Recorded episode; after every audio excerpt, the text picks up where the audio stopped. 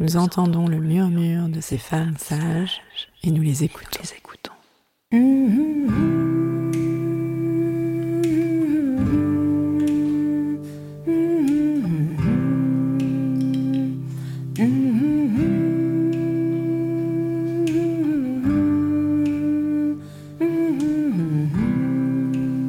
Elles sont gynécologues, sages-femmes, ostéopathes, psychologues, historiennes, toutes œuvrent à leur façon en faveur d'une prise en charge globale de la santé des femmes. Ce sont des femmes sages, car de par leurs expériences, leurs histoires de vie, elles ont quelque chose à transmettre.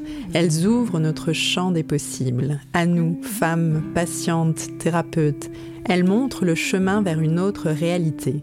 Elles prouvent par leur pratique quotidienne qu'une autre santé est possible.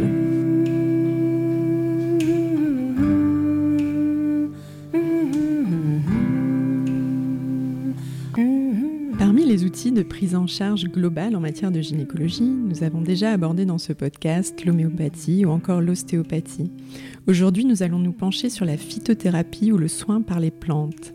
Pour en parler, j'ai l'immense plaisir d'accueillir Bérangère Arnal. Bonjour. Bonjour. Bérangère Arnal, vous êtes gynécologue obstétricienne à Bordeaux. Vous avez dirigé le diplôme universitaire de phytothérapie à la faculté de médecine Paris 13 de 1997 à 2012. Vous vous décrivez vous-même comme une gynécologue allopathe pratiquant une médecine écologique.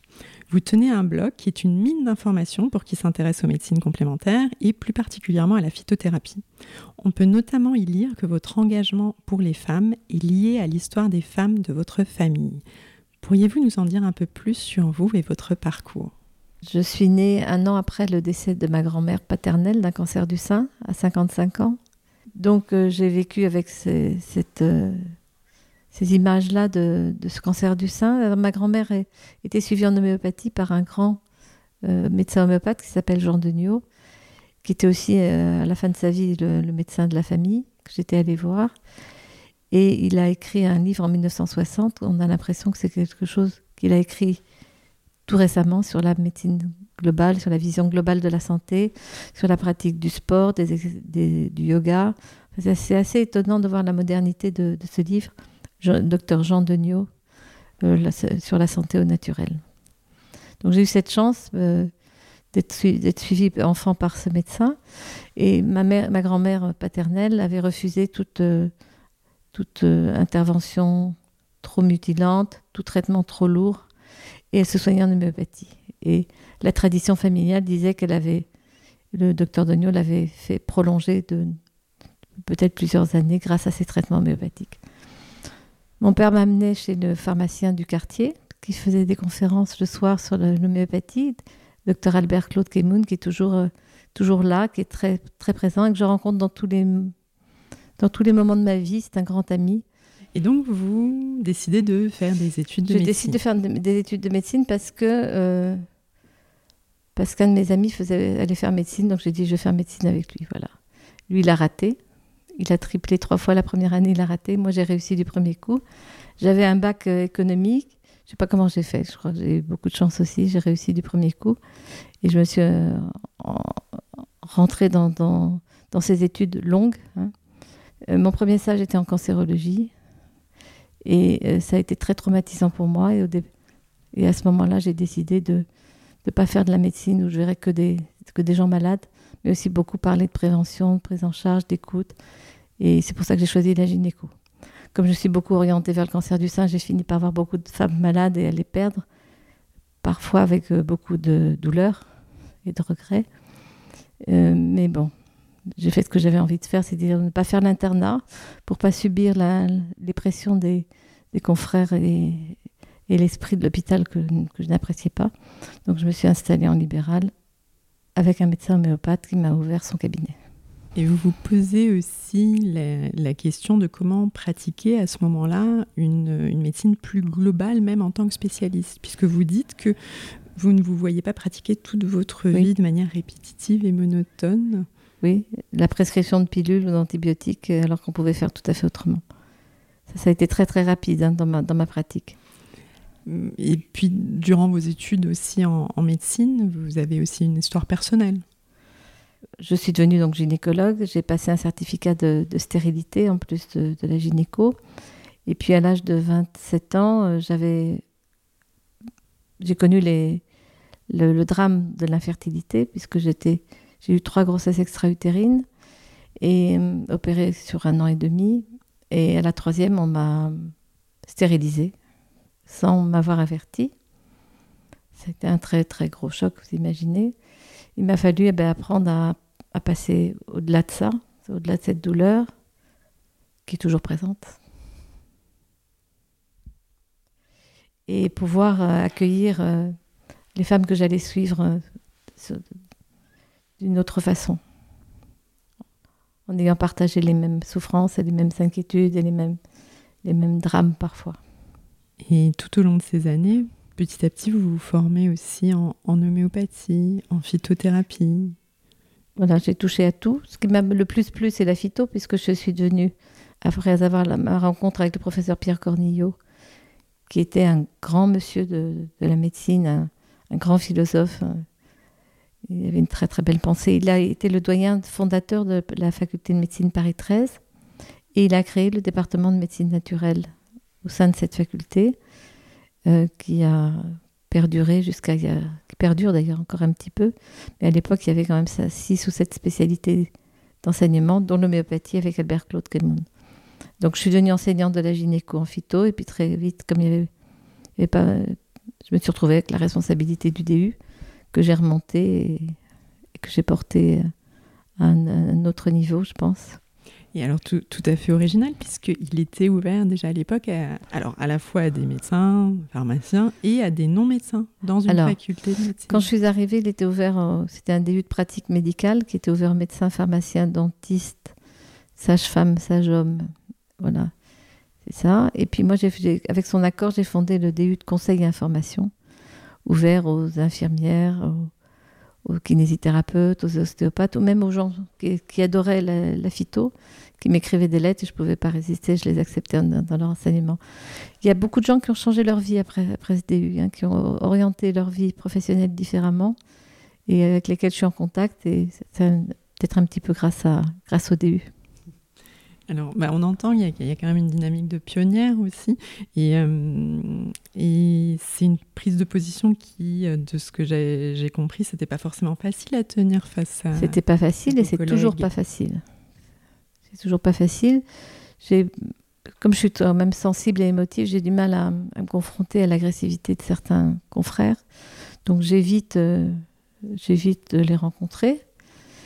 Euh, j'ai souvenir toujours cuisant d'un, congrès, parce qu'au début j'allais dans les congrès à Bordeaux qui parlaient de l'endométriose et déjà je, moi je soignais l'endométriose avec des plantes. Je me suis permis de lever la main en disant mais vous savez dans les endométrioses légères on peut faire des choses avec des plantes éclat de rire général, tout le monde s'est fichu de moi et je me suis juré de plus jamais retourner dans un congrès de, de gynéco. Alors, mais parallèlement, oui J'avais envie de faire part, euh, part de mon expérience. Elle démarrait à ce moment-là, mais euh, j'ai confirmé effectivement qu'on pouvait, avec des traitements naturels, stopper certains, certains symptômes, certaines, ou, soigner même des maladies. Euh, avec des thérapeutiques naturelles dans une vision globale de la santé.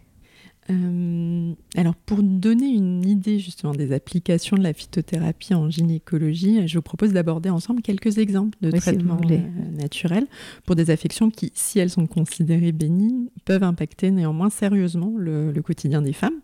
Donc le syndrome euh, prémenstruel, par exemple, hein, qui touche au moins 40% des femmes au cours de leur vie. Et vous avez écrit un livre sur, euh, sur le sujet, Syndrome prémenstruel, les solutions naturelles, où vous partagez de nombreuses pistes de traitement respectueuses de, de la physiologie. Donc, tout d'abord, qu'est-ce qu'on entend par syndrome prémenstruel? Quelles en sont les manifestations? Alors, si vous me permettez, je vais d'abord remercier Thierry Soucard. Les éditions Thierry Soucard, c'est quand même un homme courageux qui m'avait demandé d'écrire cet ouvrage sous la direction de Brigitte Karleskin, qui est une superbe journaliste. Et euh, j'aurais pas pu faire le bouquin que j'ai fait si euh, dans la collection de Thierry Soucard, c'était quelque chose, qui manquait et qui est toujours d'actualité. Hein. J'ai écrit en 2015, il est toujours d'actualité. Donc, syndrome prémenstruel, c'est un état très désagréable pour les femmes qui, quelques jours, euh, deux à trois jours parfois une, deux, trois semaines avant les règles, où, euh, où elles perdent leur repère. Alors, il, peut y avoir des il y a 150 symptômes qui peuvent être euh, décrits, on ne va pas les énumérer. Mais ce qu'il faut savoir, c'est que par définition, un syndrome prémenstruel, un symptôme qui apparaît avant les règles, il disparaît avec l'arrêt des règles. C'est ça qui nous permet de le, de l'intégrer dans, dans, la définition du syndrome prémenstruel. Donc ça peut être euh, avoir mal au sein, être gonflé, un peu mal à la tête ou des grosses migraines, les jambes euh, gonflées, mal au ventre. Mais ça peut être aussi un état dépressif euh, qui peut revêtir plusieurs intensités, soit une petite déprime, mais parfois vous avez des femmes qui sont profondément déprimées, profondément agressives aussi, et, et qui, on a relevé des cas même de meurtre avant les règles, qu'on a attribué à, cette problématique-là, des déséquilibre psychologique avant les règles, des envies de suicide, des, envies de mourir. Ça, peut revêtir, des formes très très graves. Hein. Ceux qui sont moins embêtants, on les soigne tout à fait bien avec des plantes, avec de l'homéopathie, avec parfois conseiller un travail en ostéopathie. pour moi, l'ostéopathie, c'est très important. Ça fait partie de mes traitements. Euh, ça se passe, on arrive à réguler vraiment la majeure partie des syndromes prémenstruels avec des traitements naturels. Ce qui est intéressant aussi, c'est que vous soulignez qu'il eh ben, est dommage en fait de prescrire à une, jeune fille une, pilule œstroprogestative hein, pour un syndrome prémenstruel sans avoir justement euh, sans avoir essayé. essayé en fait. Euh, parce que vous parlez de mode de femmes sans règles. Oui parce que actuellement les beaucoup de gynécologues pensent que on n'a pas besoin d'avoir ces règles et que donner des, contraceptions qui enlèvent les règles, ça ne pose pas de problème. Il euh, faut quand même redire que les, saignements qu'on a sous, sous, contraceptifs sont des saignements de privation. C'est pas, c'est pas le cycle est bloqué, donc ce sont des fausses règles. Mais je trouve regrettable chez des jeunes filles de 13, 14, 15 ans qui n'ont pas besoin de contraception qu'on leur donne déjà la pilule œstroprogestative pour un syndrome prémenstruel alors qu'on peut essayer de faire autrement. Mais aussi, par, on peut essayer aussi avec l'acupuncture, avec le shiatsu, avec la digitopuncture, avec il y a d'autres techniques qui peuvent être euh, associées ou choisies plutôt que la phytothérapie. Mais la phytothérapie, nous avons vraiment des plantes à action hormonale qui vont euh, régler la majeure partie des, des, problèmes des femmes. Généralement, un syndrome prémenstruel, c'est trop d'œstrogène, pas assez de progestérone. Donc ça, c'est une situation qui est physiologique au début de la vie enfin, au début du cycle des femmes, hein, à la puberté, et qui est physiologique aussi à la préménopause, puisque les femmes arrêtent de sécréter de la progestérone de façon physiologique, naturelle, à la préménopause, et se retrouvent donc en état d'hyperestrogénie, comme au début de la, vie, euh, chez ces jeunes filles qui viennent juste d'avoir leurs règles. C'est dommage de bloquer des règles à une jeune fille qui vient juste de les commencer. Je pense que c'est pas, pas sans dommage non plus de, de poursuivre ça longtemps. Alors, bouffée de chaleur, prise de poids, troubles du sommeil, libido en berne, la ménopause peut présenter des désagréments. Mais ce n'est pas une maladie et l'on peut passer le, ce cap en douceur à l'aide des plantes. Alors qu'est-ce qui se passe à la ménopause et quelles sont les plantes qui peuvent aider à retrouver un certain équilibre hormonal? Alors déjà, il faut parler de préménopause, c'est-à-dire cette situation physiologique où on est en hyperostrogénie, elle est inconfortable. On va la soigner avec des plantes avec son progestérone. Quand la ménopause va s'installer, ça veut dire que les il n'y a plus d'oestrogène, il n'y a plus de progestérone sécrété par les ovaires. Donc, il est tout à fait possible de mettre en place un traitement de plantes et de myopathie avec des plantes d'oestrogène et des plantes progestérone. Vous pouvez donner quelques exemples de ces plantes? Euh, Et vous, vous pensez à quoi quand je parle d'une plante oestrogène la, plante que, toutes les femmes ont toujours connue, c'est la sauge. Salvia, c'est-à-dire la, la, plante qui sauve, hein, qui mhm. sauve les femmes. Donc euh, on parle beaucoup de soja. On a diabolisé le soja parce qu'il y a eu une mode euh, qui a, il y a une, maintenant une, bonne vingtaine d'années. Hein. Et hum, je crois que c'était injuste de diaboliser le soja, mais euh, les femmes ont préféré à ce moment-là choisir des traitements naturels parce qu'on en parlait beaucoup plutôt que les traitements hormonaux. Ça, a pas mal déplu au laboratoire. Et hum, il y a eu cette, cette contre, contre-attaque de diabolisation du soja. moi, je suis une amie, du professeur Catherine Benetto Pellicero, qui est la, une grande chercheuse sur le soja ici à Bordeaux. On a beaucoup travaillé ensemble sur le sujet. C'est sûr qu'il ne faut pas surconsommer du soja quand on est jeune non plus. Hein. Quand on a des problèmes de règles ou de syndrome prémenstruel, c'est pas le, truc à faire. Les hommes, il faut pas qu'ils en prennent trop non plus. Donc, euh, s'il fait partie d'un complexe de plantes pour la ménopause, en petite quantité, ça ne pose aucun problème. Donc, on a, euh, la luzerne, on a le trèfle rouge, on a le kudzu, on a le soja et on a surtout la, sauge comme plante œstrogénique. Et puis en, en plante progestérone, elles sont moins connues du grand public le gâtillier qui est ma plante euh, préférée au niveau progestatif, euh, l'alchimie, l'achillée millefeuille, la mélisse. On, voilà, on peut vraiment adapter des traitements en fonction des résultats euh, qu'on va observer chez les femmes. Et alors justement, peut-être pour expliquer un peu, quid du traitement hormonal de substitution et des hormones Alors une, une hormone bio-identique, c'est une hormone de synthèse euh, qui a la même euh, constitution que l'hormone qui est sécrétée par les ovaires. Donc on les appelle faussement naturelles. Elles sont absolument rien de naturel. Elles sont fabriquées euh, par hémisynthèse à partir de molécules végétales, ce que ne savent pas forcément les gens. La pilule œstroprogestative, ce qu'il y a dedans, que ce soit un œstrogène bioidentique ou pas, c'est toujours de l'hémisynthèse à partir du végétal. Donc on s'est servi, les labos se sont servis de, cette, de ce mode de fabrication des hormones de synthèse pour dire que c'était d'autant plus naturel. Pas du tout, hein, ce c'est vraiment de l'hémisynthèse à partir de modèles végétaux qui sont souvent des stérols, euh, qui peuvent être issus de, de l'insaponifiable d'huile de soja aussi. L'hémisynthèse L'hémisynthèse, c'est-à-dire euh, la fabrication au laboratoire. On rajoute des molécules mmh. sur des, sur des, sur des molécules végétales. Et c'est comme ça qu'on fabrique toutes les, toutes les hormones de la pilule et de la ménopause. Et Avant, c'était fabriqué en organothérapie à partir des urines des, femmes ménopausées. Et puis depuis 70 ans, c'était pendant des années, ça a été à partir de la diosgénine d'une plante qui s'appelle le yam, Dioscorea villosa. Et après, ils ont fabriqué à partir de, de ces molécules stéroles dont je vous ai parlé tout à l'heure. Et alors, euh, je, lisais un article justement que vous aviez écrit où vous parliez notamment du sevrage du traitement hormonal de. Ça, c'est très important, par contre. Hein. C'est-à-dire que quand les femmes ont su que, après l'étude WHI, il y a maintenant presque euh, plus de 20 ans, qu'il y avait un risque vrai, avéré de cancer du sein augmenté, elles ont, elles ont, pour beaucoup, elles ont arrêté leur traitement hormonaux d'un coup. Et c'était, les, les gynécos disaient, gynéco-allopathe disait bon, elles vont vite revenir pour reprendre leurs hormones parce qu'elles vont avoir trop de bouffées de chaleur. Alors, donc à ce moment-là, j'ai contacté toutes les journalistes que je connaissais et j'ai, euh, là, j'ai proposé un protocole de sevrage progressif, ce qui me paraissait tout à fait important. C'est-à-dire qu'on diminue progressivement le traitement hormonal qu'elle prenait et on ajoute tout de suite le maximum de, de traitements phyto. Et petit à petit, sur 6 mois, 12 mois, parfois 18 mois, on arrive à, aller à sevrer certaines femmes qui sinon auraient repris euh, leur traitement hormono-substitutif. Et alors peut-être un petit focus, parce que c'est une huile que j'aime beaucoup et j'ai je, beaucoup lu sur elle aussi dans vos articles, c'est l'huile de millepertuis, qui est un peu une huile miracle. Oui, ça fait beaucoup de choses, mais vraiment. Euh, alors c'est une huile, c'est pas, c'est une macération de, de, de fleurs de millepertuis dans de l'huile d'olive, dans de l'huile de noisette, dans de l'huile de sésame, hein, on peut la trouver. Elle a pour particularité d'être rouge. Hein. Euh, c'est une huile que je conseille dans, de multiples circonstances et le plus, euh, le plus souvent dans le cadre de la ménopause et de la post-ménopause pour nourrir les muqueuses vaginales et vulvaires.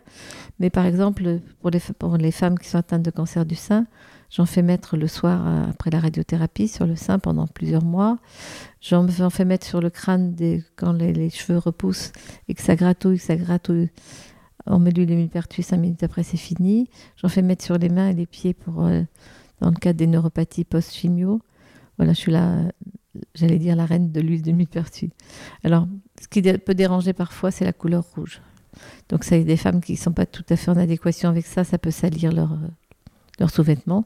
Donc euh, je leur propose à ce moment-là de l'huile de noyau d'abricot, qui est presque aussi efficace et qui est tout à fait incolore. Donc pour être bien au niveau vaginal et vulvaire après la, à la, à la post-ménopause, il faut en mettre à l'extérieur et à l'intérieur matin et soir. Oui, ce que vous disiez en application locale, interne, externe. Voilà. Et qui peut aussi être en prévention des infections génitales et urinaires. Bien après sûr. Après un rapport sexuel, s'il a voilà, été quand, douloureux. voilà, quand il fait mal, on met de l'huile de millepertuis. Après, s'être lavé avec le, un produit adéquat. Et en 5 minutes, on n'a plus mal. Donc une huile miracle. Miracle, presque. Et alors, euh, on en parlait un petit peu déjà. En 2007, vous avez fondé l'association Au sein des femmes, dont le but est de sensibiliser les femmes et les hommes à la prévention du cancer du sein, mais également à l'accompagnement des thérapeutiques lourdes du cancer par les médecines complémentaires. Est-ce que vous pouvez nous en parler un petit peu? Donc, euh, il y a un certain nombre de médecins avec lesquels nous travaillons en réseau, c'est, on se communique les informations, qui ont commencé à travailler, notamment un médecin sur Aix-en-Provence, un autre sur Toulouse, un autre en Bretagne, et qui nous ont appris euh, comment accompagner les thérapeutiques lourdes du cancer pour mieux les supporter. Donc, ce sont des, protocoles que chacun va personnaliser, bien sûr, avec son expérience, mais pour mieux supporter la chimio, pour drainer le foie, traiter, pour stimuler un peu l'immunité, pour gérer les stress. On peut faire beaucoup de choses à côté pour euh, rendre les, situations euh, moins, moins difficiles, moins douloureuses. Voilà, donc j'ai écrit ça dans un, dans un livre qui s'appelle Anticancer du sein, c'est édition Erol. Et, mais bon, c'est c'est pas un travail personnel, c'est un travail de, de toute une équipe de, de médecins qui, sont, qui partagent leurs informations, leur expérience. Et ça, c'est vraiment la meilleure façon de travailler.